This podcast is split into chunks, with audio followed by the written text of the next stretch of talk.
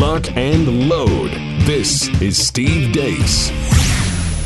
The Steve Deace Show. And greetings. Happy Monday. Welcome to the Steve Deace Show, live and on demand here on Blaze TV, radio, and podcast. I'm Steve Deace. Todd Erzen and Aaron McIntyre are here with me as well. If you'd like to join us, we'd love to have you. Steve at stevedeace.com is how you can email the program. Let us know what you think about what we think via the stevedeace.com inbox. Lots of different ways to do that on the various socials out there. Look for my name, Steve Deace. Like it on Facebook, on MeWe, over on Gab. You can also follow me on Twitter at Steve Deace Show. Breaking news earlier today. Our old friend Dan Bongino said Parler was coming back on a Monday. He just had the wrong Monday. The word is it's coming back later today. Uh, Parler will be back later today. So we're excited to hear that news. Also, a little shout out to my old friend Mark Meckler, the new CEO over at Oh, Parler. wow. He's good people. Yeah. They made a good choice with that. Uh, also, you can, uh, if you're looking for clips of this show that you can sample and then share with others, Mark Meckler treated me to one, maybe the best restaurant meal I have had in my life. You guys want, guess where you think it occurred? Guess where you think it happened? Well, where does he live? He lives in Texas, but it didn't occur there. The best. What do you? And it's going to make you mad when I tell you where it was. Oh, was it in DC? Yes. But it wasn't just oh. anywhere in DC. Is it an Italian restaurant? No. No? It was on Capitol Hill. At the Capitol Hill Club where the VIPs Oh, eat. yeah. Oh. Okay. He's got a connection there through a member of Congress that's a friend of his. Holy cow. Those folks are eating well. Let me just put it that You way. tasted how the blue check marks. Yeah. I mean that's. I mean, I, I- I was looking around for Caesar Flickerman to like narrate this uh. meal. It was so District One. It was so decadent. It was so opulent. It was so annoying, and it was so good. Anyway, uh, congrats to Mark Meckler on his new gig. If you're looking for clips of this show that you'd like to sample and then share with others, uh, youtube.com slash Steve Deace, and then check out rumble.com slash Steve Deace Show. Coming up later in the program, uh, next hour, it's our weekly uh, town hall. It's the Monday Facebook Ask Me Anything edition. At the bottom of this hour, I- I've got uh, some things I want to say now post impeachment, now that this waste of time is beyond us. I have a few things I want to say, get them off my chest, and then just let you guys react. Before we get to Aaron's montage, though, uh, you know, we, we pride ourselves on the pursuit of truth on this program. And no one is, there are no sacred cows on this show. No one is immune to the truth. And I have been a staunch and enthusiastic promoter of a product on our program that you've heard quite a bit about recently called Built Bar. And I I I, I just want to and I don't want to like make one of these kinds of statements like bury it like the New York Times is doing right now. Uh, we, what do you mean uh, hit with a or killed with a, a fire extinguisher or a flagpole? We, we, we never reported that 15 times. What are you talking about? I mean, you know, that kind of stuff. If if we're not sure we want to let you know up front as, as, as soon as possible with the Steve Carell gif. We're not sure, okay? So, over the weekend, I got a sampler box of the latest Built Bar flavor. And it's the, um, by the way, the chocolate chip cookie dough, my chocolate chip cookie dough Built Bars finally came. And I'm going to throw them into this as well. But the latest Built Bar flavor is coconut brownie chunk. Now, it says here in the rundown for this product that these are 160 calories or less, three to five grams of carbs, up to 20 grams of protein. And everything else I've told you about until the chocolate chip cookie dough and the coconut uh, brownie chunk flavors were the best tasting protein bar you've ever had. You've never had one that good. I've heard from so many of you in the audience that agree. And I felt very comfortable making that claim until I've tried these two new flavors. I, I don't believe. They both claim to be 150 calories. I don't believe it. I've I think our show's looked at a lot of bad data in the last 10 months, right? Have we seen we're going to see some more in Aaron's montage here in a minute, I'm guessing. Yep. These candy bars are the IHME model of candy bars. Now, I needed a second opinion. So I brought them here to you. All right. Uh, Bah Humbug himself. I like how the emails you're sending me to lately are like I'm the I'm the, totally joyless void of this Yes, show. yes. I brought it to Thank the you, I brought it to the Black Death here on the program. All right, where anything positive goes to die is in the lap of Todd Erzen. Do you know how hard I had to work to get that reputation when I work next to these two guys? He's a 26 year old who makes coffee tables at home, and he's Steve Deace. Todd figured out how to finally master his Catholic guilt. Enjoy nothing. Enjoy nothing. Then if there's nothing to feel guilty about. Enjoy nothing. Go to confession on. No, frankly, I'm good. I'm good. Next, we're good here. So I brought one to you before the show. What happened? Listen, I will say I don't have much of a sweet tooth. I, I would say if I did not know what it was, there's these candy bars now that um they all they have like their snooty version. These de- Like the fudge, the fudge, yeah, uh, and Ma- Milky Way. The yeah. wrappings are all Yeah. really that way too. I would have thought that Milky Way had done their own thing. I, I would have never guessed in a million years that this was a a a health product of some kind. I just would have thought it was a candy bar. There you go. I, I can't give it a better No. endorsement than that. I mean, everything, Okay. not only taste, but texturally. I even everything. told you just take a bite. You don't have to eat it all. That thing Yeah. was gone in five seconds. Yeah. It was gone in five seconds. Oh, I can eat. Yeah. All right. So, with that as an endorsement, you can test their data as much as we can as well. You you try it for yourself and you tell me if you think these things are 150 calories cuz I kind of don't. Nothing nothing this good short of when we get to the marriage supper of the lamb. Nothing this good is 150 calories or less. All right. BuiltBar.com is where you can go. B U I L T for BuiltBar.com. Use the promo code DEACE uh, and get 20% off either your first or your next order if you've tried it before. You want to try it again. BuiltBar.com, promo code DEACE, D E A C E for 20% off. All right. Here's Aaron with the rundown of what happened while we were away. What happened while we were away brought to you by O for 2. Yeas are 57. The nays are 43. Former President Trump was once again acquitted on his impeachment charges of inciting the incidents at the U.S. Capitol on January 6th. The second trial of Donald Trump met an abrupt end as the Senate voted in favor of Trump's conviction 57 to 43, falling short of the required 67 votes. Seven Republicans voted with every Democrat to convict the former president Mitt Romney, Ben Sasse, Susan Collins, Lisa Murkowski, Richard Burr, Pat Toomey, and Bill Cassidy. Senator Mitch McConnell voted against convicting Trump, but instead said this. There's no question, none, that President Trump is practically and morally responsible for provoking the events of the day. No question about it. The second impeachment trial of Trump met its aforementioned abrupt end after impeachment managers in the House dropped what amounted to a grenade in the lap of Senate Democrats on Saturday morning, calling for witnesses in the trial just minutes before the Senate gavelled in. This left Senate Democrats in a lurch as voting in favor of calling witnesses would have likely dragged the trial on for days, if not weeks. Of course, all of this stems from the events at the U.S. Capitol on January 6th, which left multiple people dead, or so we were told. The New York Times quietly retracted its month old report about the events which perpetuated the idea that U.S. Capitol Police Officer Brian Sicknick might have died after being struck by a fire extinguisher. Now affixed to the top of the report headline, Capitol Police Officer dies from injuries in pro Trump rampage, is an update note. Quote New information has emerged regarding the death of Capitol Police Officer Brian Sicknick that questions the initial cause of death provided by officials close to the Capitol Police. Officer Sicknick's cause of death is still not officially known. Moving on to the CDC finally unveiled its new guidance for school reopening by issuing a handy color coded map to place counties in tiers of transmission rates. The tier system ranges from blue at the lowest levels to yellow, orange, and red at the highest.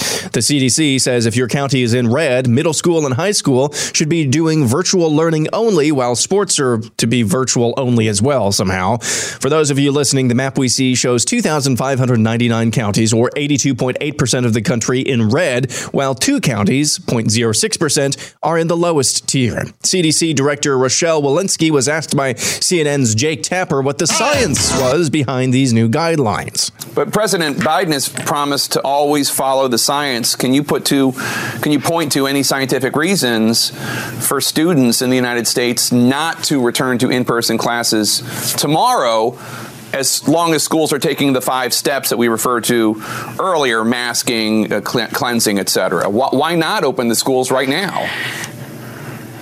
You know, I think if you look at what's, as you noted, there's 90% of, of um, communities with this high rate of transmission going on right now, and we, we really don't want to bring community disease into the classroom. We also know that um, mask breaching is among the reasons that uh, we have transmission within schools when it happens. And so we really need to do the hard work to make sure that there's universal masking. Not to worry, though, according to Dr. Anthony Fauci, the science will change in kids' favor so long long as a new stimulus bill is passed. And I think that the schools really do need more resources, and that's the reason why the National Relief Act that we're talking about getting passed, we need that. The schools need more resources. Now, you want to get mad, like really mad? Well, here's the story from Reuters from 2009 titled Closing Schools Won't Stop Pandemics Study. Closing schools at the first sign of a new pandemic might delay the worst so health officials can prepare, but cannot prevent the spread of the disease disease, British researchers said on Monday.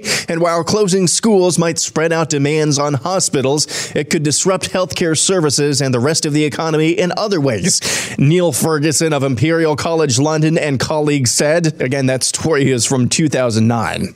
Other science news New Zealand is heading back into another round of lockdowns. This is the third time the entire island nation has locked down over concerns about the coronavirus. Biden National Security Advisor Jake Sullivan responded to the news from last week from the World Health Organization uh, regarding the lab leak origin theory of coronavirus, saying, quote, We have deep concerns about the way in which the early findings on the COVID-19 investigation were communicated and questions about the process used to reach them. It is imperative that this report be independent with expert findings free from intervention or alteration by the Chinese government. As a reminder, the World Health Organization last week dismissed the possibility that the origin of the COVID 19 pandemic came from a Chinese Chinese lab. The crumbling facade that is New York Governor Andrew Cuomo continues. On Thursday night, the New York Post reported on a conference between Cuomo aide Melissa DeRosa and Democrat lawmakers in the state, where she, as a member of the Cuomo administration, explicitly admitted that the administration hid nursing home data from the public out of fear of being prosecuted at the federal level. This report comes after news from last month that New York Attorney General Letitia James is opening an investigation into the Cuomo administration's handling of the virus virus within nursing homes. That didn't stop the Emmys from presenting Cuomo with his award. It is now my distinct pleasure to present the 2020 International Emmy Founders Award to Governor Andrew Cuomo with a little help from some of my fellow New Yorkers. To my governor, the governor of Empire State Andrew Cuomo. Congratulations, Andrew, on your much deserved Founders Award. Governor Andrew Cuomo, you are the man. What? I was trying to think of something that I could say to you that would uh, be funny, and so I called your brother Chris, who could not understand why you were getting an Emmy since he's the one on television. In the darkest stage of the pandemic, your daily briefings live from New York gave us hope, gave us clarity, gave us the truth, and gave us something that we were not getting from Washington leadership. New York has the second highest death rate in the country from coronavirus. Speaking of crashing and burning, the anti Trump Lincoln Project continues to do just that. First, a few weeks ago, it was the revelation that one of its co founders, John Weaver, was a sexual predator. At that time, Lincoln Project leaders said they had no clue about his behavior. That was followed by a report from the Associated Press detailing the fact that leadership at the Lincoln Project did indeed know from the middle of last summer. Then there was the Associated Press report digging into the finances of the Lincoln Project and showing how millions upon millions of dollars to the PAC was funneled to consultant groups owned by Lincoln Project leadership. Then there was what happened late last week with the Lincoln Project ostensibly hacking into a reporter's Twitter account and posting screenshots of direct messages for the world to see. That was an attempt to smear a report which ended up being published by the 19th, which detailed allegations of a toxic, sexist work environment within the Lincoln Project. Then co founder Steve Schmidt announced last week he's stepping down from the Lincoln Project. Learning Chinese today, today's phrase is How do you say Schadenfreude in Chinese? Schadenfreude 的中文怎么说？ And finally, we need more of this. At least one dude in Victoria, Australia is fed up with the lockdowns. He decided to go to a local park without a mask and grill out when the media showed up and attempted to grill him. Did you realise there's a lockdown? Mm, can't wait for some of these snacks. This is going to be good as. For those of you listening, what we're watching is the aforementioned dude musing about how tasty his sausages are going to be when an idiot news reporter asked him if he was aware that they were in a lockdown. He displays a monstrously good backhand as he swats the microphone away. Did you realise there's a lockdown? Mm, can't wait for some of these snacks. This is going to be good as. And that's what happened while we were away. Well, after watching Aaron's montage, you may feel like I could use a glass of wine. Thankfully, uh, we have some really good wine uh, to tell you about here called Bonner's Private Wine. Um, it is uh, absolutely delicious. We've all tried it. We've all tried bottles of it. Uh, it is um, uh, from vineyards miles and miles away from civilization, remote vineyards as high as 9,000 feet in Argentina. And it's got no dyes, no flavor additives. And the best part is the flavor blackberry, leather, smoke, a little dark cherry. If you'd like to give this a shot, head over to patriotwine2021.com. PatriotWine2021.com. No inflated prices.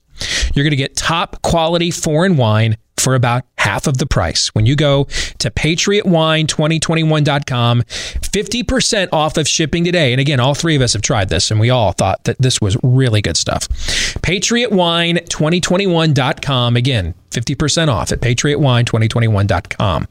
In the overtime today, we're going to be discussing a story that did not make Aaron's montage and that neither of you have read, right? Right. Okay. So you guys are going to be my ad hoc focus group on this story that emerged over the weekend. The Pentagon of these United States is admitting that it has been mining and repurposing raw materials from UFOs. This story came out over the weekend. Confirmation from the Pentagon that it is doing this. And we are going to discuss this story. I'm going to share it in real time. And then you guys are just going to react. I have no idea how you're going to react, but that will be the overtime today at blazetv.com slash deace. That's where you can go to become a Blaze TV subscriber, get a discounted subscription. We're going to record it right after the show today and then upload it for our Blaze TV subscribers at blazetv.com slash deace. And that's where you, our subscribers, can go and watch this later. Let's get to to me, there's two big angles to Aaron's montage. One of them we're going to actually talk about here next segment. We've not covered impeachment on this show whatsoever because it's a, as we told you last week, it's a colossal waste of time. But we, uh, at least I believe, the aftermath of this impeachment could be very meaningful. I'm going to talk about what that might look like here in the next segment. The other big story that emerged over the weekend, and classic use of a song way before your time, Aaron, but one of the favorite songs of my childhood was Thomas Dolby's. She blinded me with science. Did you know he actually used to play ad hoc backup keyboardist, studio keyboardist for Foreigner? No. That that does not seem like a match, does it? Hey, after I right after I get down busting out some dropping some keys on urgent, let me come over here and do the synth on she blinded me with science, right? Doesn't really seem like a It does not. match. No, but he did. All right. So Thomas Dolby's She Blinded Me with Science. There's a story in the British Journal of Medicine. Their version of a New England Journal of Medicine or a JAMA today actually it came out just a couple of days ago. Basically just lambasting this entire farce of scientism being politicized. The kind of article that we won't run here. because of the hypothesis that our friend Daniel Horowitz had last year about why Sweden, Norway, Denmark, these countries were telling the truth. Because the, the statists already have all the power that they want in these places. And so, therefore, they don't want to destroy their way of lives. We've been we've talked on this show last year at time. There were a couple of different occasions where we caught the BBC breaking its foot off in Boris Johnson's backside. Remember, we played some of Yes. those clips. We'd never see that from our version of a mainstream media here across the pond. But that's them saying, "You guys have all the power you want. We want to go back to the pub now. We want to go back to the soccer matches. You know what I mean? We don't need to Rahm Emanuel these things. You guys have all the power. Can we actually follow the actual science? Oxford has been grilling the UK government since basically the day after the Imperial College survey came out. Oxford, the number one rated university in the world, numerous scientists from Oxford have said this is garbage, what, what's going on here.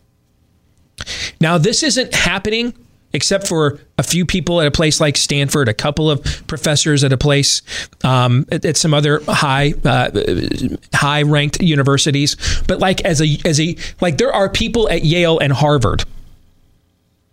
Dr. Katz, Dr. Risch, that have been very critical of this, but you wouldn't see that from like the faculty as a whole.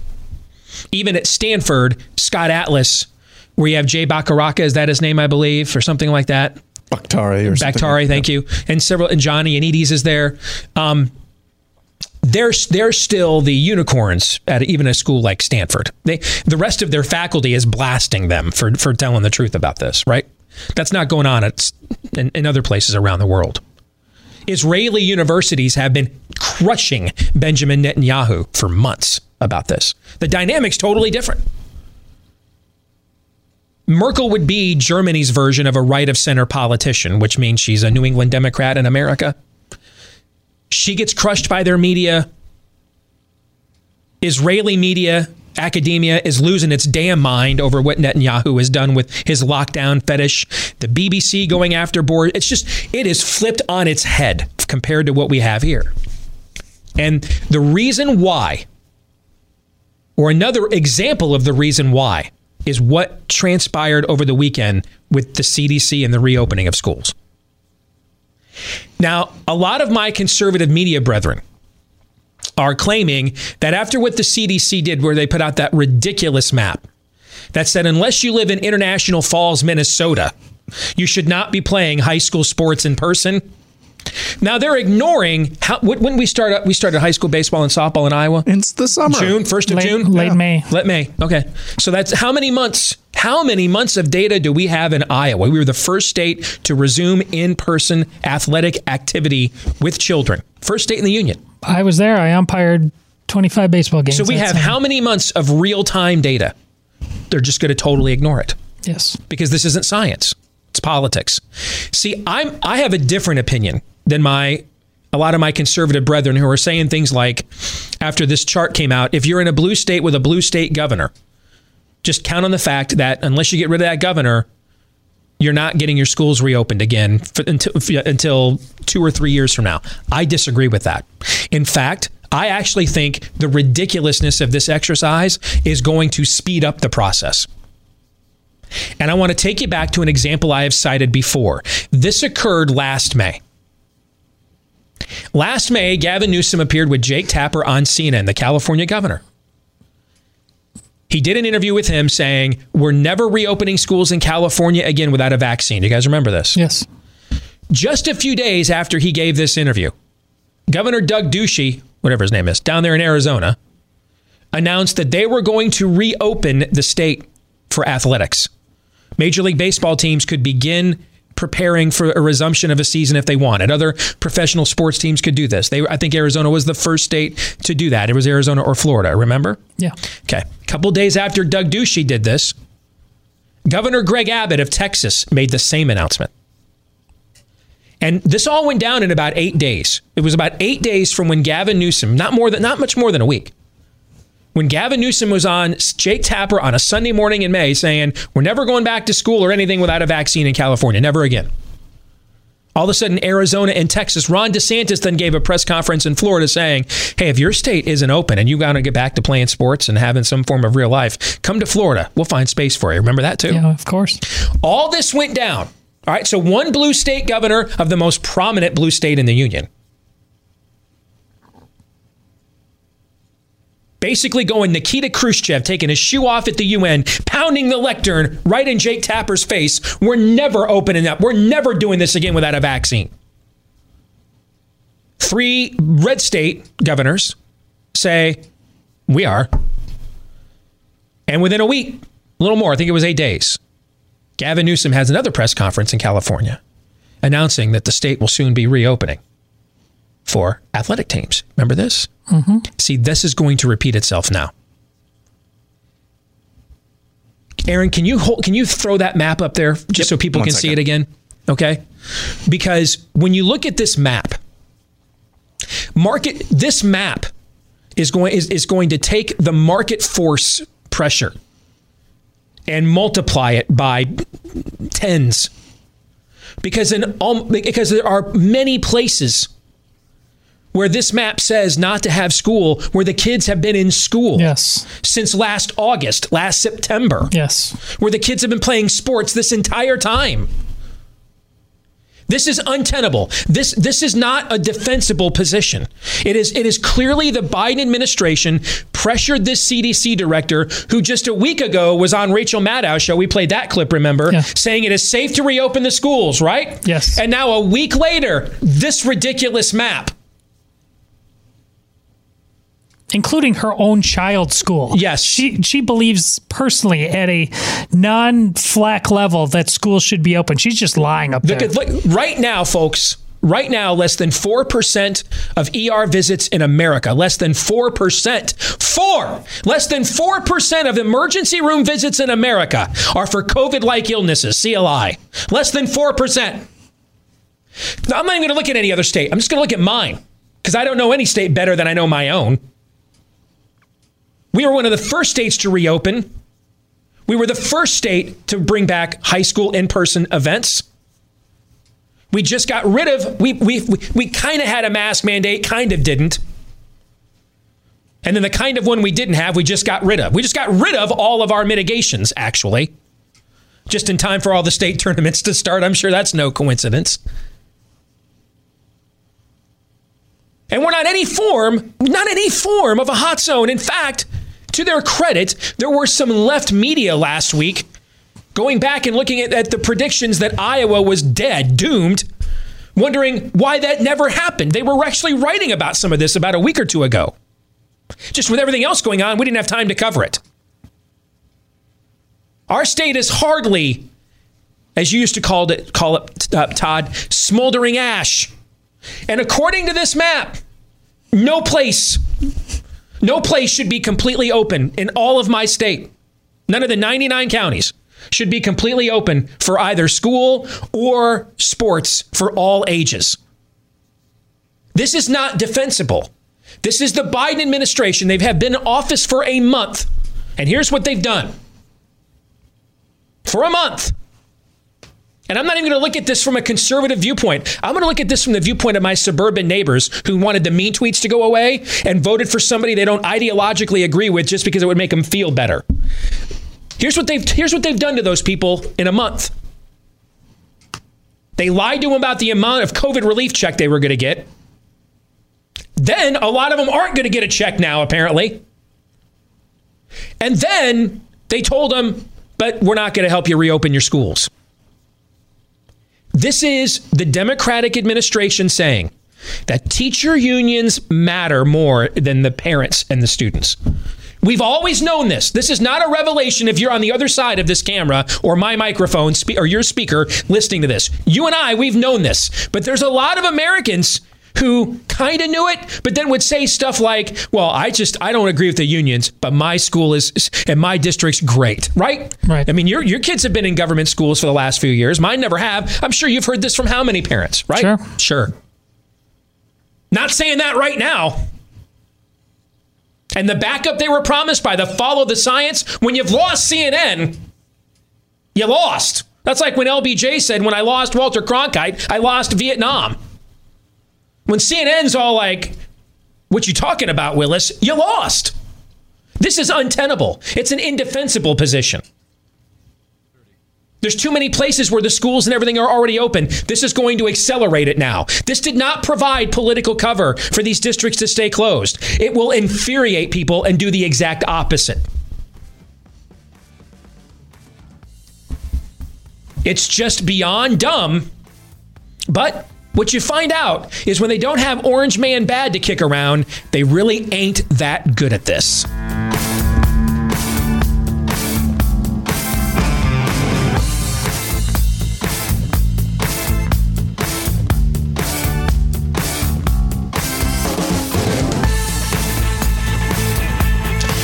Do not get a crash course in home title theft here in 2021 because it could ruin you financially. Here's how that crime happens. The legal titles to our homes are kept online where they can be hacked.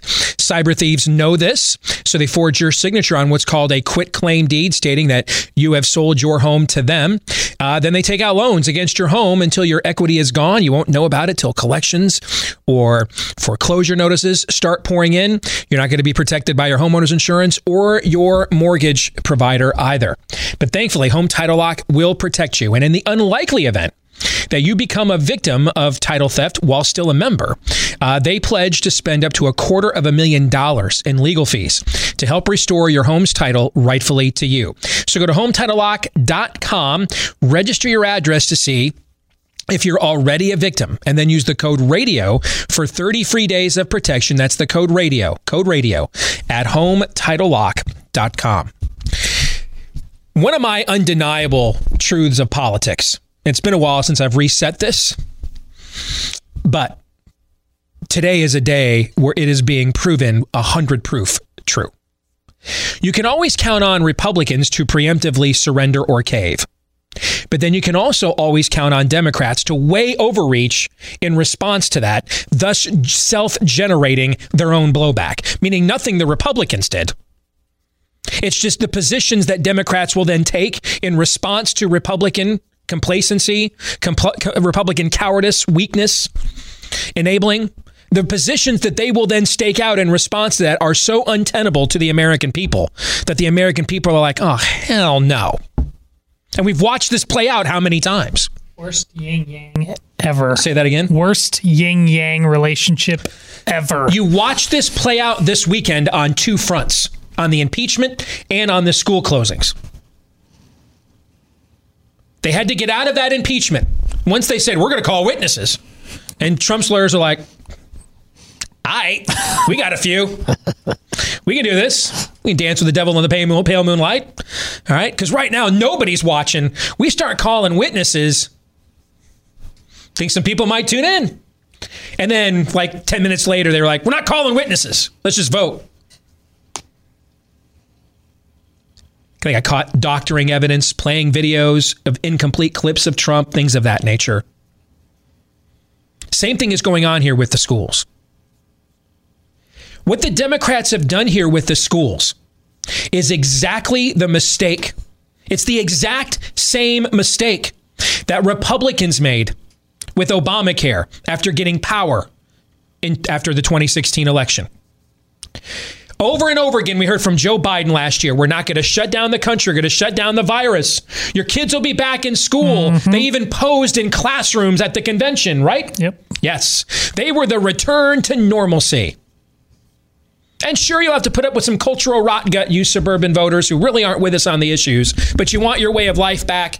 And you'll put up with some cultural rot gut to get your way of life back because I'm a more stable person than Donald Trump is and I can get things done that he can't. That was their whole pitch, right? Yep. Which leads to one of my other proven over and over again proven true axioms. When elections are about personalities, Democrats win. When they're about issues, Republicans win. Every time. Never fails. This played out again in November. Well, plus the mail-in voting scam played out as as well. So remember, Republicans, 50 plus show votes to repeal Obamacare, right? Mitch, Ro- Mitch Romney. I, I, can't even keep all their names straight. These hacks are all the same. Mitch McConnell to repeal that root and branch. Remember that? Okay. Yes. All these pledges, right?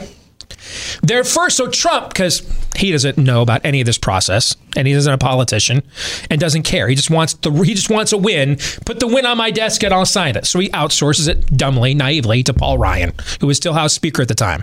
Do you guys remember the first attempt they made at repealing Obamacare? Do you remember what it was? Oh, I do. Because I have friends of mine that are members of Congress who were there for this, or no members of Congress who were opposed to the who were in the House Freedom Caucus opposed to the repealing of Obamacare because it didn't repeal Obamacare. What Paul Ryan's initial proposal was was to repeal the corporate mandate of Obamacare but leave the individual mandate in place. Bail out the corporations, screw the average American.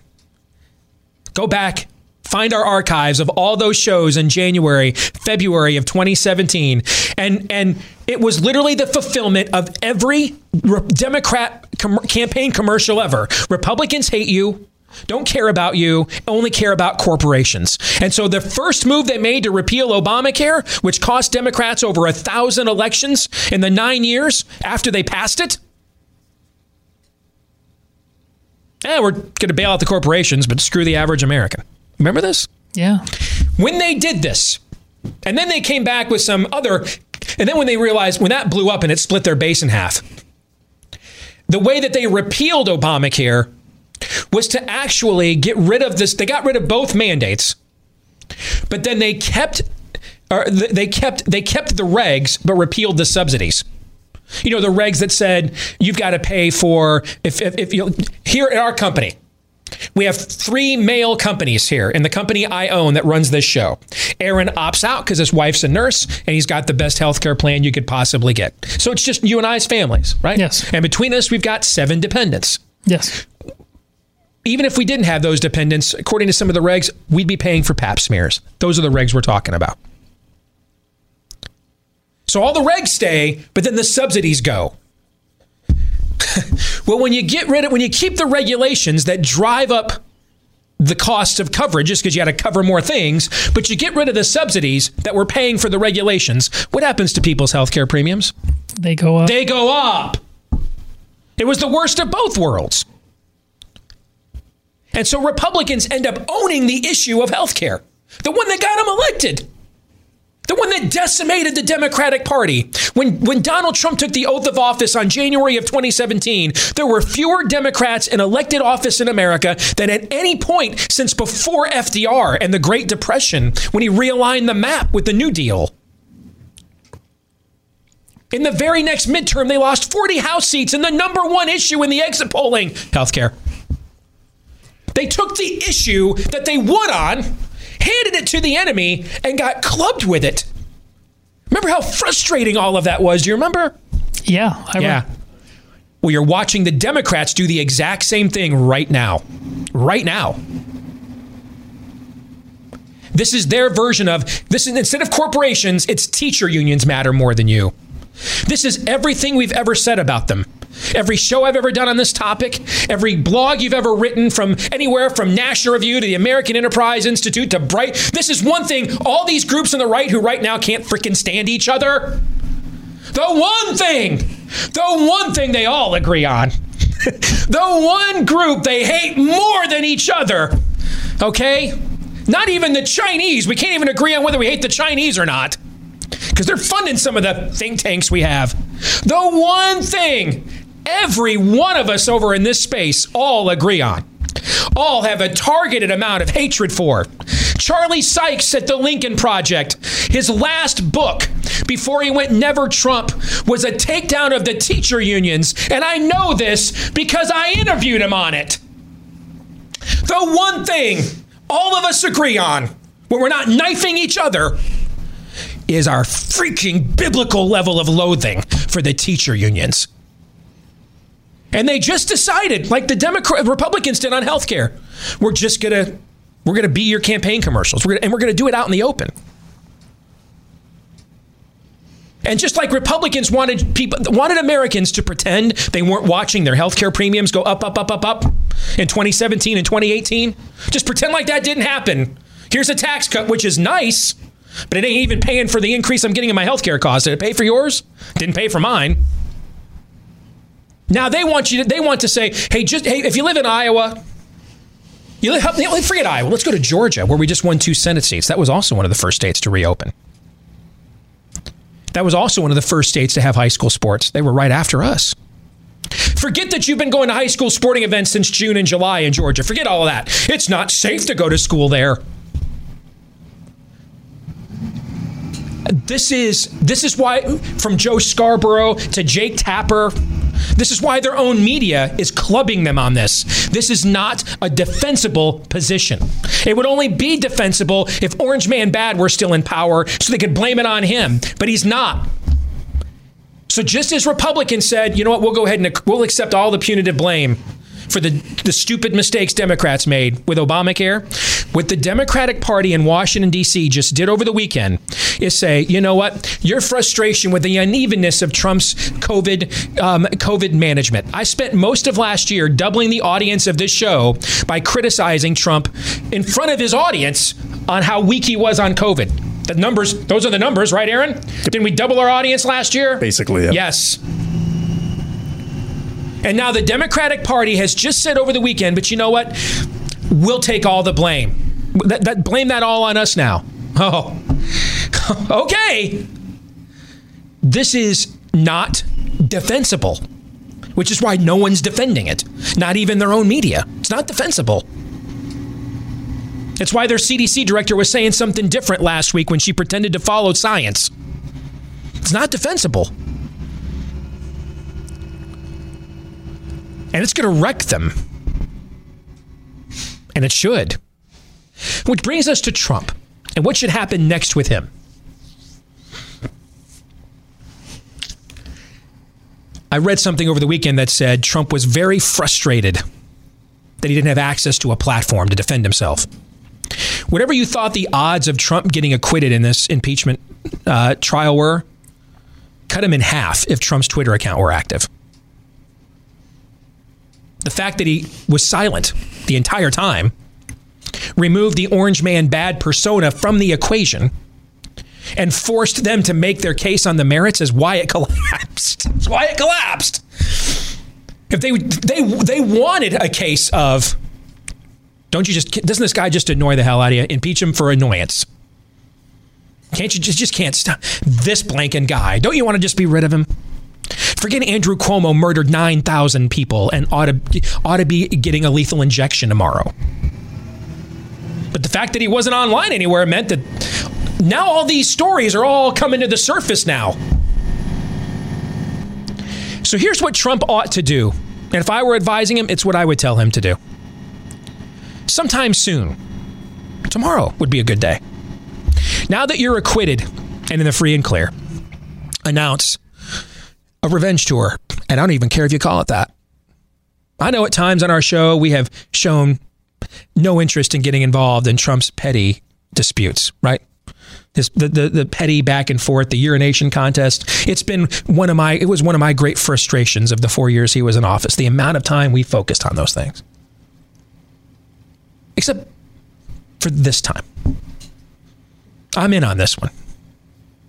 I'm in a revenge tour for the 2022 primary cycle. And the goal is singular high political body count. Mitch McConnell is trash. Ditch was trash before we ever knew Donald Trump was a political thing. And he's trash now. To stand up there and vote for his acquittal and then try to have it both ways is hot garbage. But it's par for the course for that tool shed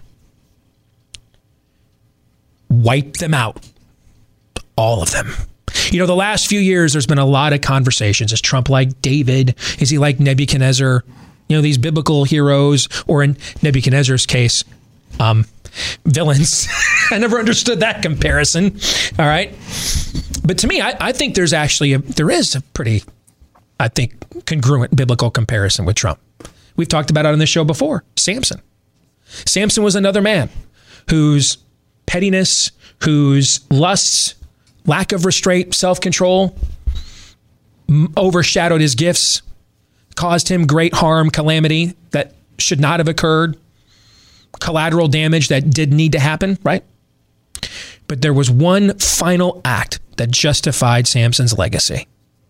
And that is when he plunges the pagan temple to Dagon, the fish demon from hell, face down in the dirt and takes all of the worshippers of that shibboleth of the damned with him.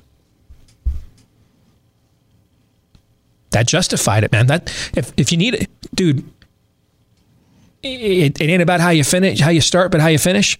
Now that's a finish, right? Yeah. You kind of forget all the times he was tapping the Canaanite brothel scene if he finishes like that, right? That's what Trump could do right now.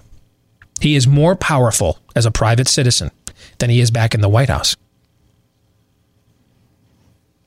A revenge tour. Wipe them out. All of them. Because I don't care if it's Ted Cruz, Ron DeSantis, I don't know, I don't care who you think you want the next GOP nominee to be. Anybody an audience like this would want, anybody, anybody that an audience like this would want, those Republicans are going to conspire with the Democrats to do the exact same thing to them. That maybe they'll have a maybe maybe President Cruz when he tries to ban training madness in the military, it'll be a far more a far more academically certified and approved executive order with lots and lots of footnotes, right? Are they going to say, you know what? Because your case, your, your case, President Cruz, is so compelling, no. we're going to no, no is the answer. No, no, they won't. It's going to be Belarusian conspiracy theory. That's right. Yeah. Purge now. Purge now. And I don't care how petty it gets.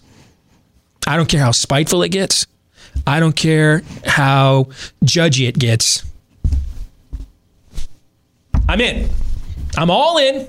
I'm all in in 10 seconds or less. I'm in right. And In fact, it's my damn idea. I'm in now before you have it. I'm in. I'm in. Grab your jawbone of an ass, Mr. President, and begin. No, this is one time. You don't have to show any restraint. None. In fact, we would prefer if you did not. Swing that jawbone of an ass with impunity, maximum prejudice. Sweep the leg. Finish them. And to me, like a Samson, that justifies all those other times when we didn't meet expectations, when we went like, oh, why'd you say that? Or why'd you do that? No. This is a grand finale. And, sir, it is just waiting for you to step up to the plate. Swing away.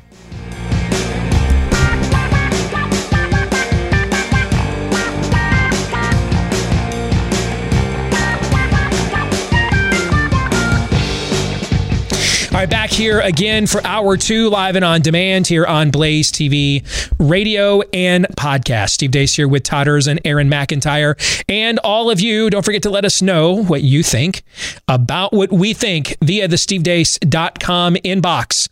Steve at stevedeace.com. That's how you can email the show.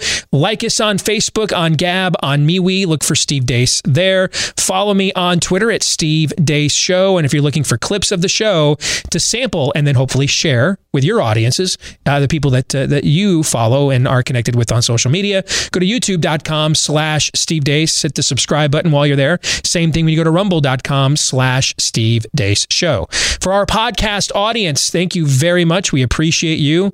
That audience has grown by leaps and bounds here in the last year.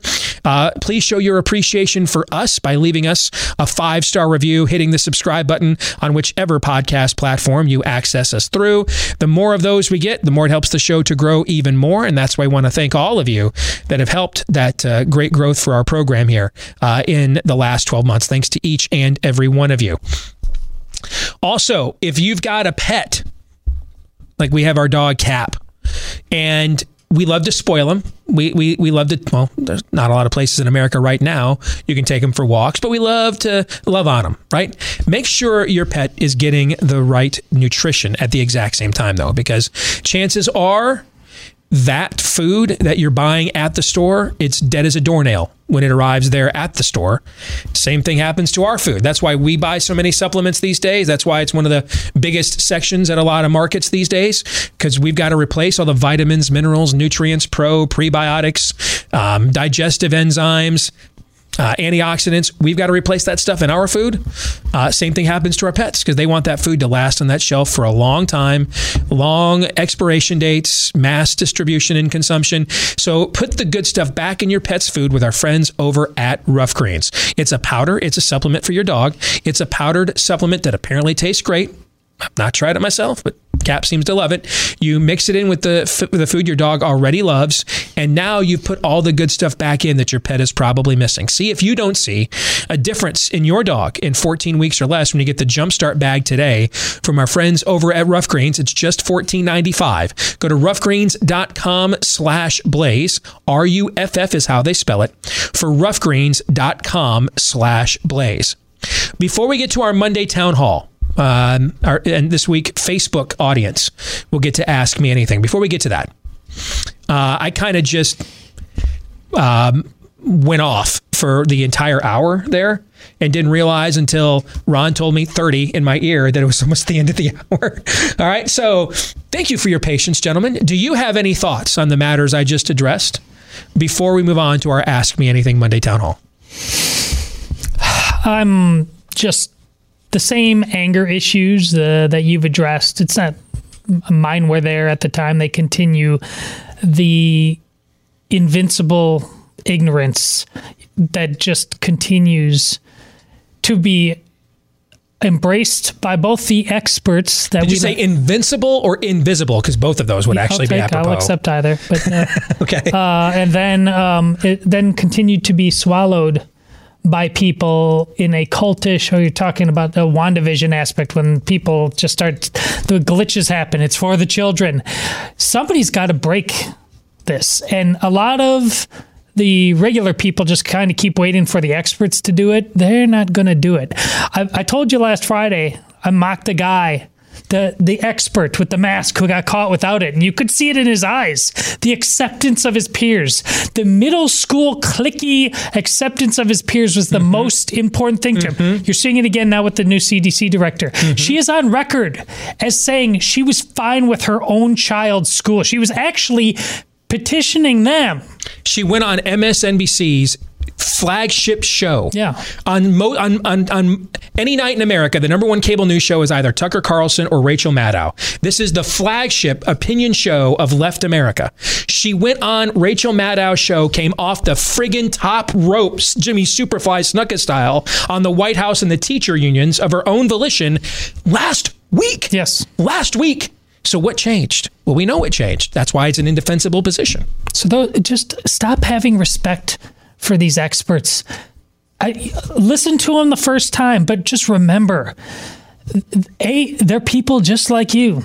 Okay, it's like in Rocky Four. He bleeds, but they're not the Russian jacked up on steroids. They, they really are as insecure and pathetic as you feel on your worst day, okay? So stop putting yourself in the corner, baby, okay? Get out there and dance and take your damn country back just the naked hatred that is increasingly on display by both the uh, left and right in Washington. There's there's with limited examples there is no left and right in Washington. It's just it's just Washington. It's it's just the the swamp. But the increasingly naked disdain they have for the average American. I mean, Steve has laid that out in detail. He did that last week. He did that last hour as well. Even for the suburbanites who they just won over this country is ripe. This country is ripe for somebody who will who will take charge and take leadership in the future, but will not hold anything back, but will not be uh, persuaded by but daddies. Ivanka, this country is ripe for that. But here's the thing: this that, that doesn't take away from the, the the fact that the suburbanites that we talked about, they just wanted the mean tweets to go away. That's the, that's a bigger problem than anything anything right now going on in Washington. Anything amongst the Biden administration. So I agree with your your summation, Steve, that perhaps maybe the best last act that Trump could do was to go on a revenge tour, what what have you, ousting some of these people who disdain you. But until uh, until the American people at large have a vision and actually see what's going on and have a desire for truth rather than getting rid of the mean tweets, we're going to see the same cycle play out. Overreach, preemptive surrender overreach, preemptive surrender. Agree. Over I agree. and over. But we are on the uh, overreach side which, of that cycle at the moment. which moment, is for funner, sure. Which is funner. It is funner, yes. But no, we we're we are in a Skinner's box, man. We are hamsters in a maze. We we cannot stop this train. We want to get off. We, this this is why I've run this down before. And you were kind of impressed that I did this all off the top of my head. It's just I've done this rundown so many times. I have it memorized now, like a song. Okay. In 2000, George W. Bush became the first president in over a century to lose the popular vote, but win the presidency. Despite coming in, therefore, in a weakened state in 2002, his party actually gained total control of Washington in the first midterm election. The first time Republicans had had that since, uh, I believe, Eisenhower. In 2004, he then got reelected and became the, still the last Republican to win the popular vote. Despite that, in 2006, uh, there was a massive Democratic wave. Nancy Pelosi becomes the first ever uh, female House Speaker. Harry Reid is now the minority leader. In 2008, the Democrats nominate a guy named Barack Hussein Obama, who rolls to a dominant presidential win over a decorated war hero. And now Democrats gain more seats in the House and then get a 60 filibuster proof majority in the U.S. Senate. In 2010, we have the mass Tea Party wave.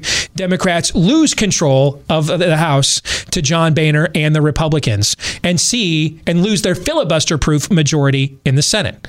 In 2012, after suffering those ignominious defeats, Barack Obama comes right back and wins re election again over Mitt Romney in 2014 after Barack Obama was reelected again. Democrats suffer one of the worst one cycle swings of defeat in the history of U.S. Senate elections, a nine seat swing in the 2014 midterm elections. 2016, Donald Trump upsets every projection and wins the White House, the four decisive states, by 78,000 total votes.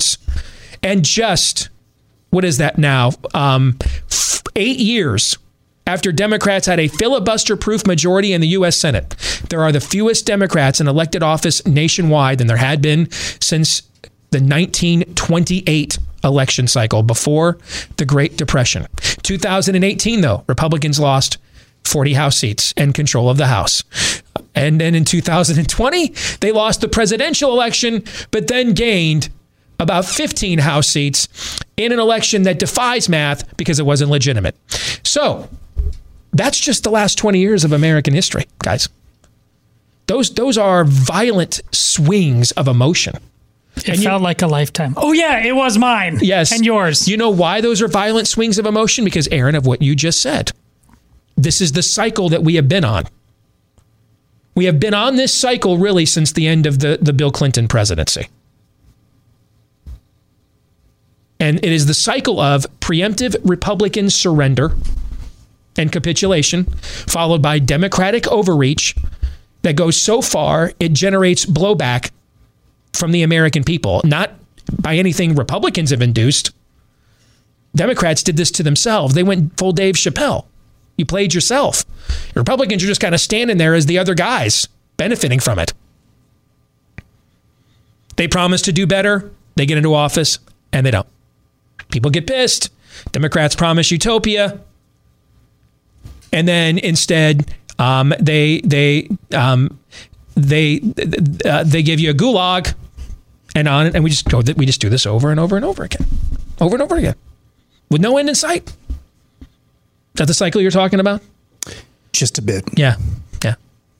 It's the never-ending story Just felt like being inspiring this morning here so to regale You us know, with that I'm, again. I'm full of glad tidings of great joy on this awful, wretched, ball crushing winter day. Yes. All right, let's get to our Monday Town Hall brought to you by our friends over at My Patriot Supply. You know, in fact, I, I said this to Amy because today's Costco shopping day, and I'm I'm out. I'm not even going to Costco anymore. Never thought I would say that. I'm just I'm out. Okay, because the last time we I was kind of already out, and then the last time we went, I think we ran into that same cashier that you did. Yeah. Where I, I didn't have my mask over my nose, so she refused to check out the groceries. Do you guys think I put my mask over my nose? What do you guys think I did? No. Hell no. You know what I did? Nothing. She said they're talking.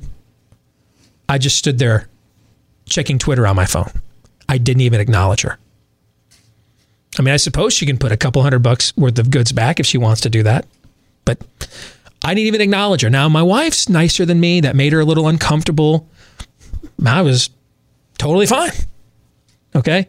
But for Amy's mental health, because I'm I'm inclined to go back there today without a mask and a, or, or with a shirt that says "Come at me, bro." But Amy's nicer and kinder and gentler than me, so I'm just going to let her handle Costco for a while. All right.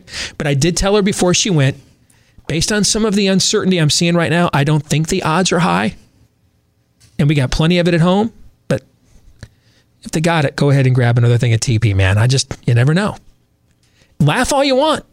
But a year ago at this time, if I would have done an ad for My Patriot Supplies toilet paper special, you all would have mocked me, right? Well, when did the, the run on toilet paper start? Late February into 1st of March. So yeah, we were already would've- seeing it. We would have still said, Yes. Yeah. This is nuts. This is never. This is people overreacting. We see this in the Midwest. I know you guys in Texas right now are dying because you don't know how to handle this. We have we have uh, store runs like a half dozen times a year in, in this part of the country. Any form of a winter storm, right? But then the time came that the toilet paper was gone.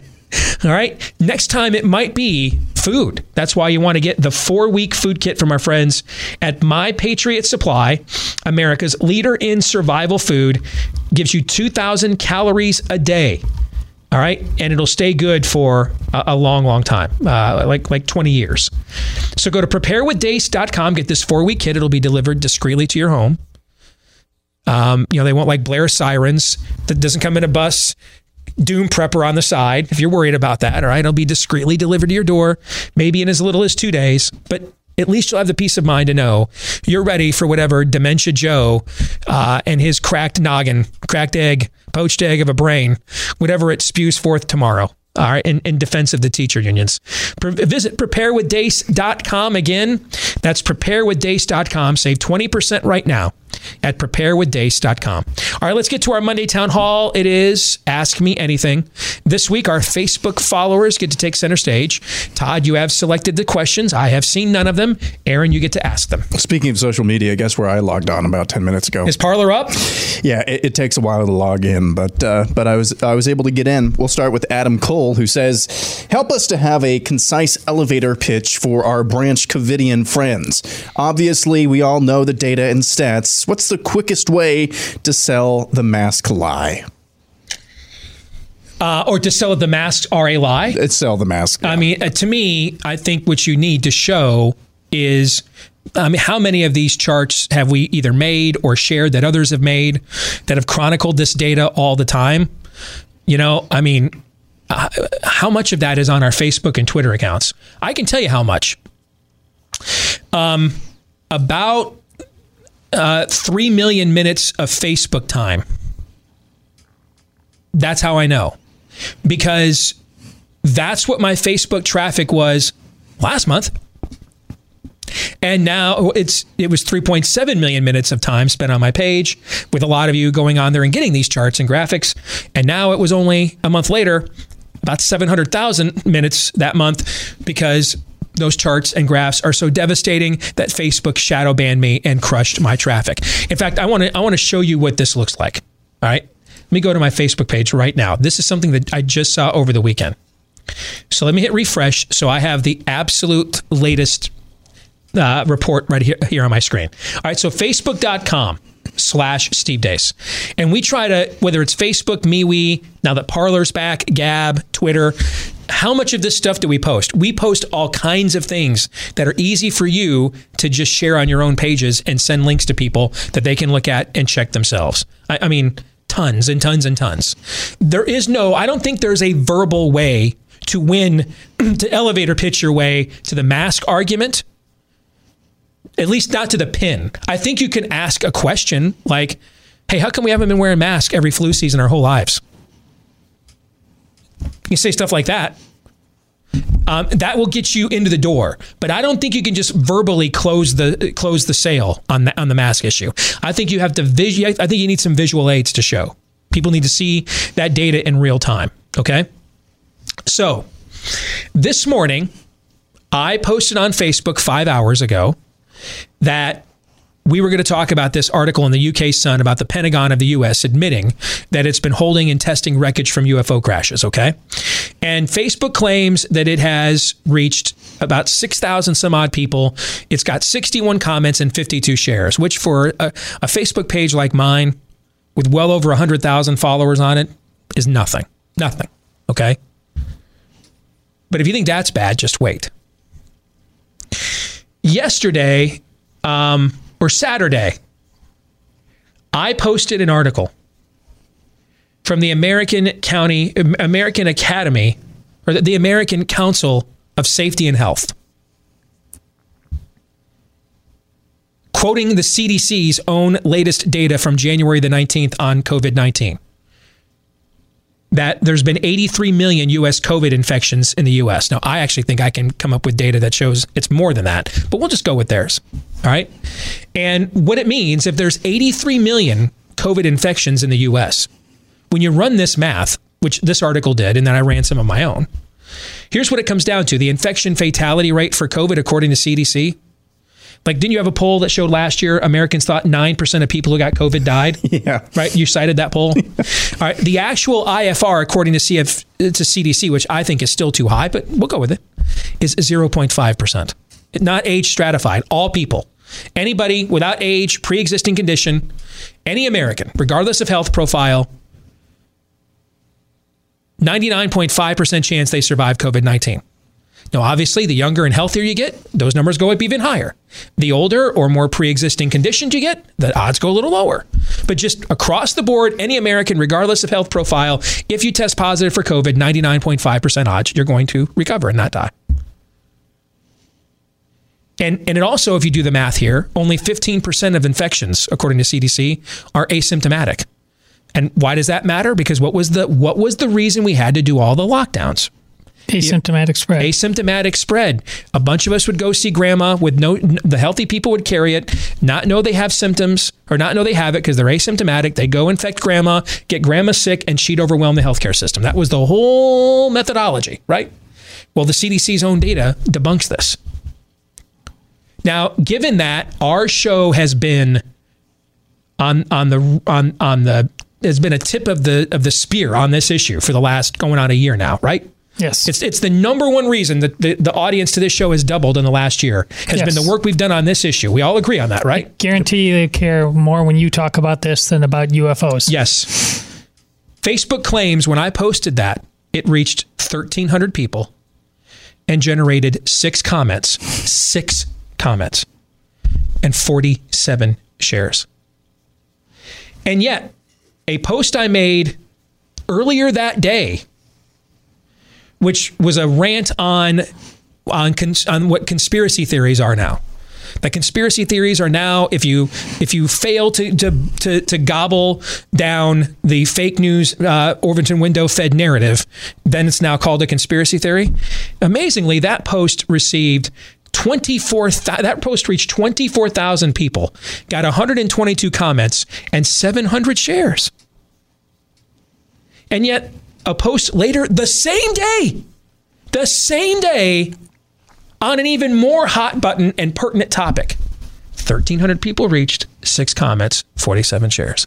That's what a shadow ban looks like. Okay. But all of that, so I, I wanted to document that for you because I didn't want to just be some other whiny host Like those are th- this is the kind of stuff I'm dealing with all the time. I I I, kind of think they haven't told me this, and I think it's just because a lot of people know it's probably not worth it telling me not to do things because I probably won't listen if I think it's right to do it anyway. so there's no point. I kind of wonder if the Blaze social media team would like it if I stopped posting any COVID related material on my Facebook page so they would bring my traffic back. But one of the reasons why I do it and and and then you know with Parler now Gab doesn't have 20 million users like Parler does. If you give me more platforms that are that have the kind of audience that a Parler does, then I can say, screw it, I'm not dealing with Facebook shadow ban anymore. Anything COVID, I'm just going to post it on Parler. If Parler comes back in the next, in fact, I might do that actually. If we see in the next 48 hours or so that Parler is back strong and can handle it, then I might just say, hey, from now, because that will be easy for all of you to remember too. Don't you? You don't have to go here, go there. All the COVID stuff you want from now on, everything. Just go follow me on Parler. Look for Steve Deace there. We might do that. All right. But everything we've ever talked about on this show is all on our social medias. You just have to dig through it. It's all there. Alrighty, moving on. Danny Curry says, been listening to your show since March when Steve was absolutely right on everything about COVID, but everyone was calling him off on this one, to put it more mildly. And now I'm curious, how did Steve meet Todd, Steve meet Aaron, and Todd meet Aaron? All right, let me see. I'll take the first crack and see if I remember this. I think I met you, Todd, because you called me out of the blue one day when I was a local sports talk radio host. Correct. Here in Des Moines. And you were looking at doing some, um, I can't remember, was it continuing ed? Was it like a correspondence course or something like that uh, to go along with your journalism degree on broadcasting? But you needed like the final stage of it needed like like my wife has to have a for her internship uh, now, where she is, is working on uh, finishing her coursework as a therapist.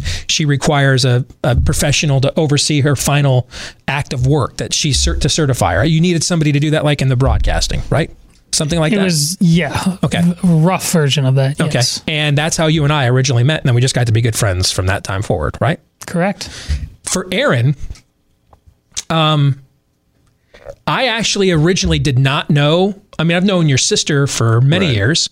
Uh, she helped to train my oldest daughter uh, for singing. Mm-hmm. Um, I knew your family through homeschooling circles and political activism. I didn't know you were in the family when I reached out to you. I had, I can't even remember now. Um, your predecessor, who is just an enormously talented young woman named Rebecca Maxwell, when we made when when we made when Salem put us back on at night again. She's like, you know, I'd, I'd, I'd kind of like to find a husband and get a life. And it's just really hard to do that as a single woman working until 10, 11 o'clock every night. So I, I got to step aside. So I, I, a couple of people I know in the industry gave me some recommendations. I can't even remember their names. One of them was a young guy working at, um, uh, Northwestern University, the Bible College in Minneapolis. Gotcha. And it might have even been the guy Dave who runs the, the at the time ran the local oh okay. Northwestern yeah. College because I might have called some friends of mine saying mm-hmm. you guys know anybody. And when I when I scouted you, I didn't even look at any of your production possibilities. I wanted to hear what you sounded like on air because I why I can find you can that doesn't mean that's not a great skill. It is a great skill. But what I was looking for was talent skill you can hone, talent you have, right? I was looking for somebody who could contribute to the program on the air. And I was impressed with your on the air work. That's why I contacted you. And then I don't think you guys met until your first day yeah. working yep. on the on the job, right? Yep. That is correct. Just w- one point about that. I, I, Steve was doing sports radio, but I had not I was a, I was a Des Moines Register reporter at the time. Steve was at the Register, but had already left, so we didn't know from that perspective. And I was already experiencing the problem of my career not going as fast as I wanted to, uh, because uh, when I would say conservative things, the liberals there would say, "Oh, now we put the scarlet letter on you. So Steve is substituting. He's at that point in his radio career. He's substituting here in the morning show in Des Moines for the giant Jan Mickelson. So I hear him for the first time, and I'm. It's like I'm listening to myself. We're, and I find out he's roughly the same age. Then I start listening to him on sports, learning about his interests, and I, I had to call him. But here's the thing about the class: it was just like I can't remember. It was several hundred bucks or something like that. It was a way in that provided you access, and you did have to do an internship. But it, it was like it wasn't graded. It was just a kind of a way of walking you through into an introductory uh, aspect of radio. And I knew I wanted other avenues besides print journalism, but I. I, once I found out Steve liked Star Wars, this thing was endorsed by George Lucas. So I actually paid the money to be part of it so that Steve, because I, I'm going in cold to a guy. Can you help me out? And it's like, well, I mean, I don't know what. I didn't know all of Steve's background. Is he going to care? Does he have the time? So I thought this might be the way. Instead of me coming in just as a guy, like having this on top of it, and and there it was. And amazingly, I mean, I don't we, we we had lunch a couple times a year, hung out together. But the amazing thing is, is when I I. I think I literally almost broke through at the Des Moines Register. My editor came to me. This is the same editor, funny, who screwed Steve on him getting a column, but they were about to give me, uh, they were auditioning me to be a conservative columnist. He actually liked me there. He screwed Steve for reasons that have to do with, unfortunately, I think, pressure and cowardice from above. But I think he would have given, he did give Steve the column, and I think he really would have done it for me. But then came uh, the corporate, um, we all had to reapply for our jobs and it fell apart. But before that happened, I, I, gave Steve these columns. I said, "What do you think?" He asked me to write them, and Steve got back to me immediately. Says, "Oh, they'd be crazy not to hire you." Then I get canned, and Steve just happens to be at the point in his career months after. He said, "You know what? I mean, I didn't have to give him the columns and say, help me out. He said, I've already read your columns.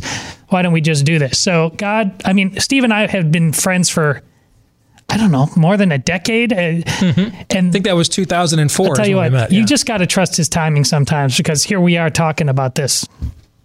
Let me read one more question before we go to break here. This is interesting, I think, anyway. Eric Walker do you think pirating Disney content is morally permissible if the goal is to intentionally hurt them financially because they're an evil company? I knew you'd love this. I do love this question. I I kind of think a, a better person should answer this question. okay. so, um, Will you be a better what, person what, after what the break? What do I think the answer is, or what do I think the answer should be and likely is are are are two different things. You know, like for example, just just have one of your buddies bite the bullet and get a Disney Plus subscription, but then just have like 80 of you all use that login, right? Yeah, there okay. you go. Um, what was his name, Eric? Eric. Eric, what do you think the answer to that question is? Eric, I'd ask you, what do you think? I, I did he just? Did you just get Kobayashi Maru? I did. I, I refuse to comment on the grounds that it may incriminate me, and we'll move uh, on and take on another question that I might answer when we come back.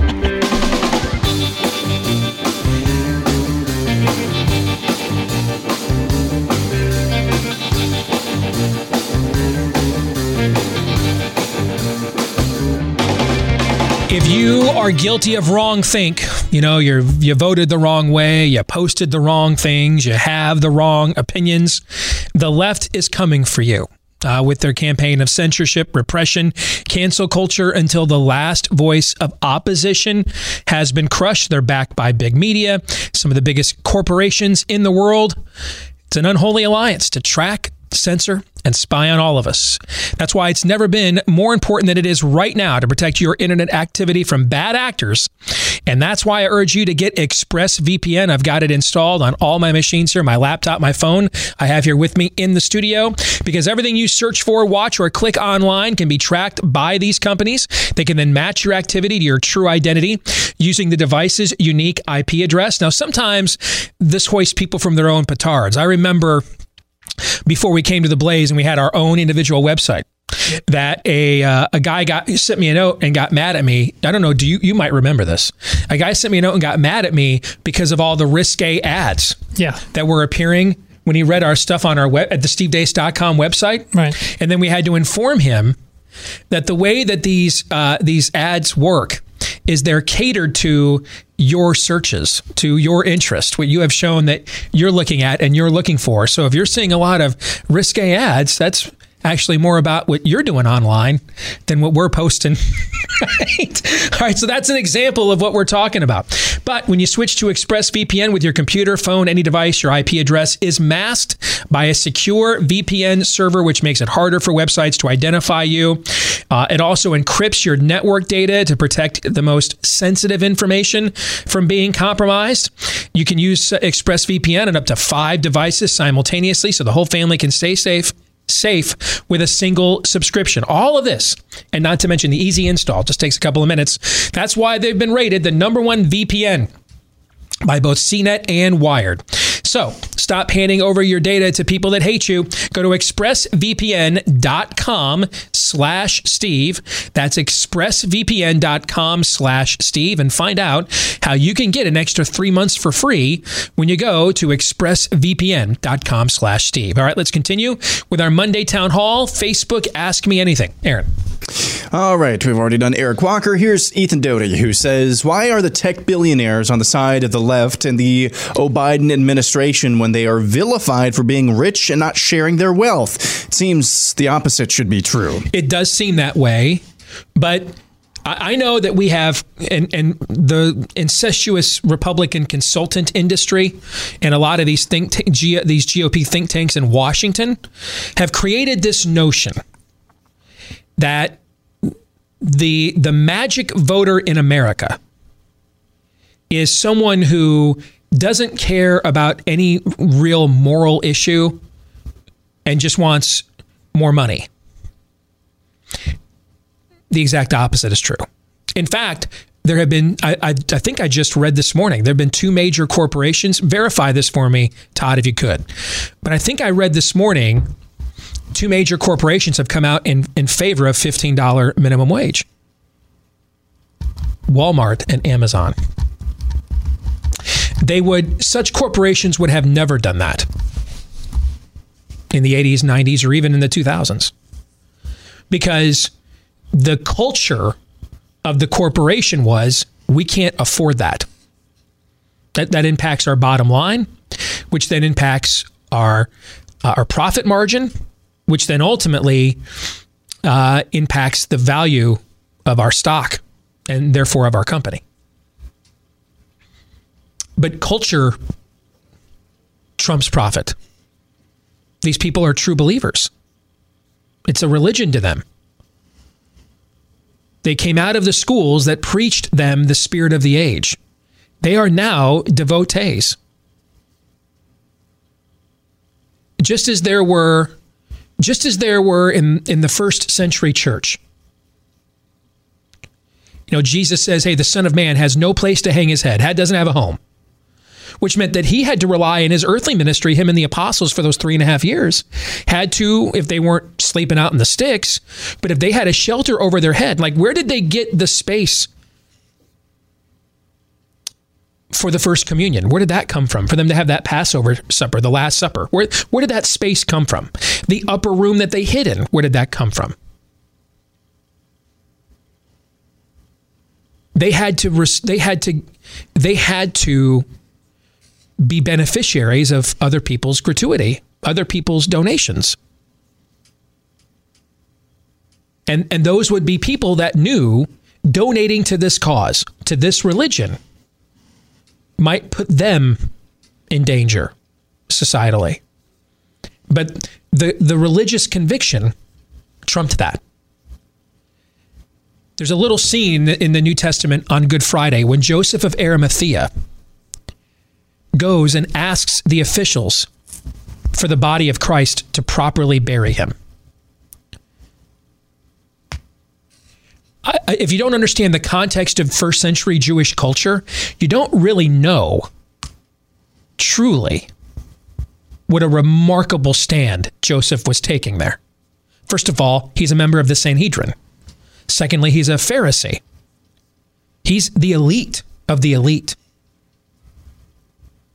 So he's a member of the group that, that helped to sentence Christ to death He's a member of the group that spent more time than any other scrutinizing him, questioning him, badgering him during his earthly ministry. He is defying the social order, folks. He's defying it. He's outing himself, really. He's outing himself, maybe not yet as a follower, but he's at least interested. He's at least impressed. And he's giving up one of his own tombs, which these are of a substantial expense in, in that day and age.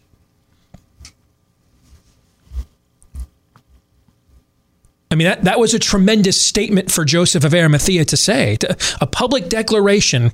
I'm risking ostracization. I'm wealthy. I'm respected. I'm popular. I'm risking that because this is because I have a conviction. And maybe I'm not sure whether this Yeshua of Nazareth is Messiah or not, but at the very least, I was impressed with his teaching. At the very least, I think he was unjustly crucified. And I, at the very least, I think, given the lessons that he taught us, he deserves a better bur- burial than this. That's a great risk that he took to do that, societally. This is what these companies are doing from a spirit of the age perspective. In their mind now, it is more important for their share price to have a ratio of 3,500 people clicking like about some woke position they took on a Twitter account than the difference of paying somebody 11.50 an hour or 15 bucks. That that's where the profit margin is determined now in their minds.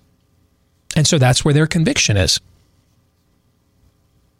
In life, in any walk of life, in any enterprise, any endeavor, you are the hills you're willing to die on. That's who you are. You may claim anything you want, but ultimately, you are the hills you're willing to die on. Joseph of Arimathea was willing to die on this hill. These left wing corporations, these are the hills they're willing to die on. It's because it's what they really believe. Were you able to verify that? Was I right or wrong about that? Well, you're definitely in the ballpark. There's questions about why they're seemingly openly flirting with this, yeah. and one of the it's just a craven. Uh, it would also drive out small businesses that can't afford that. Thing. Yeah, exactly. Yeah, can't afford those wages. Right.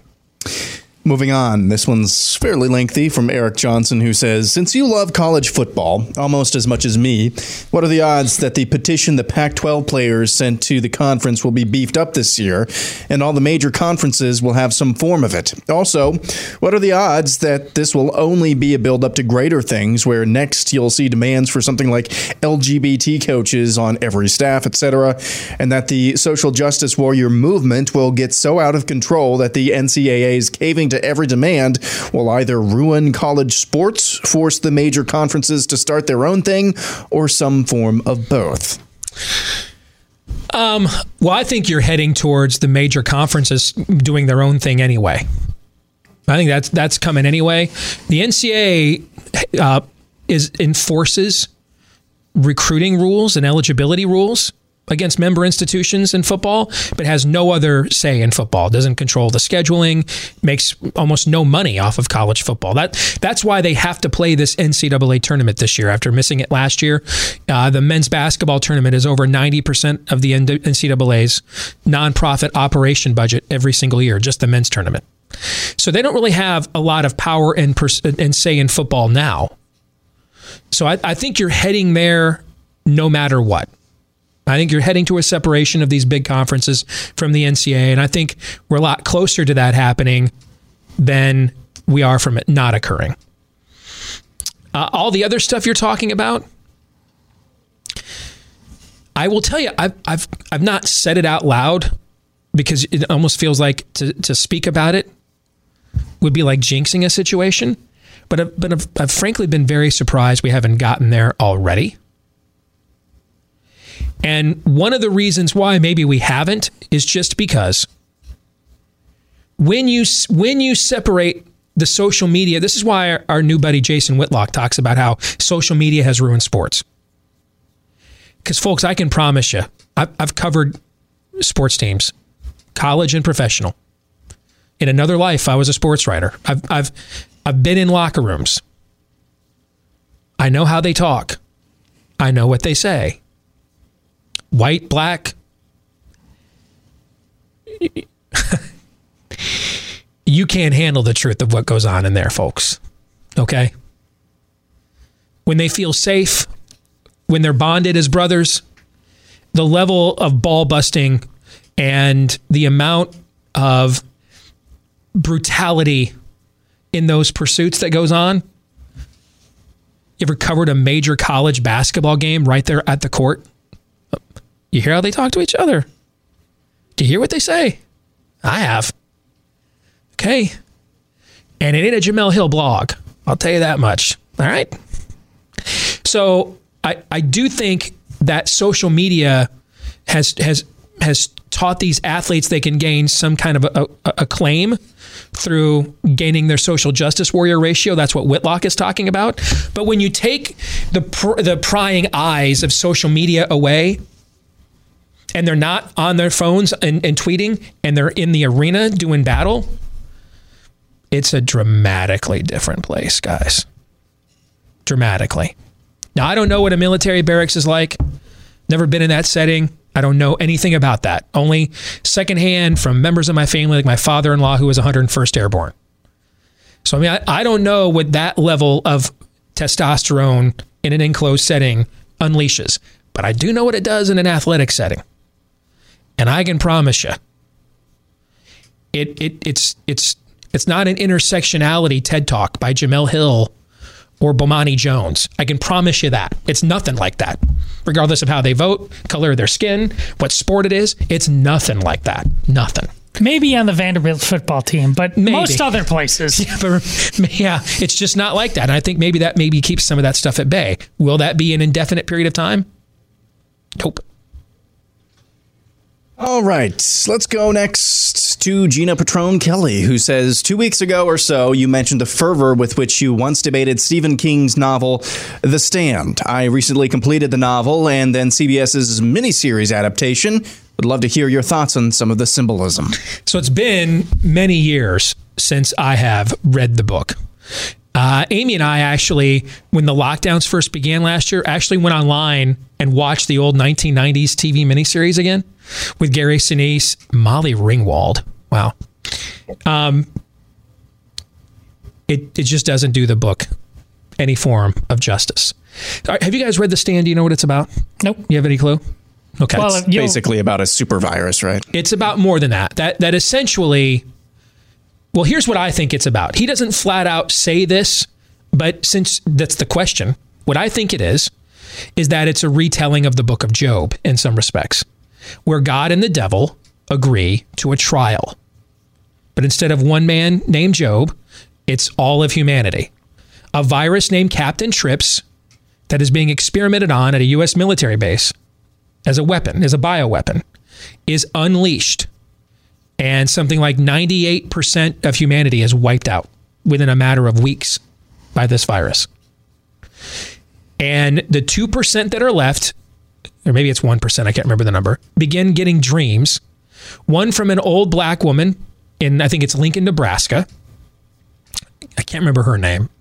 Uh, and then from another guy named Randall Flagg, who's in Las Vegas. So you can kind of guess where God is amassing his people, right? And where the and where the enemy is amassing his, right? And Randall Flagg is essentially the Lord Nefarious of this story. He is the devil's um, lieutenant. He's, he's the devil's Harvey Keitel bad lieutenant. He's the field marshal of the operation. And these two populate what's left of humanity amasses in these two locations to then essentially have a battle of Armageddon over which side will then get to reboot human civilization. And the good guys win. But I, if I remember right, the way that the good guys win is via um, a sacrificial act.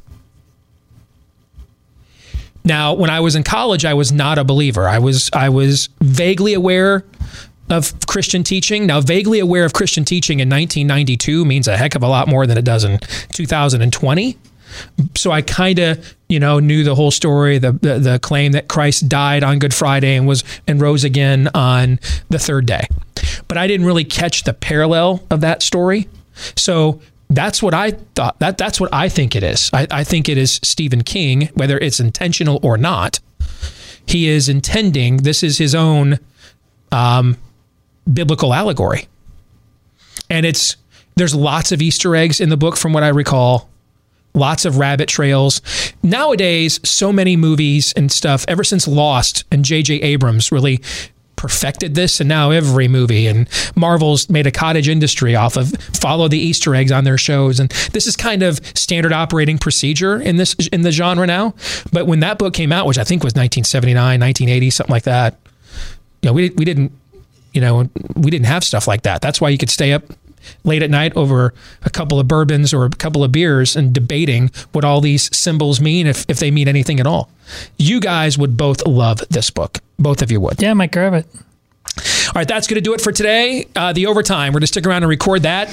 The Pentagon admits it is pilfering UFO raw material. We will discuss all that and more uh, next. For the rest of you, see you tomorrow, noon to 2 right after Glenn Beck here on Blaze TV, radio, and podcast, John 317.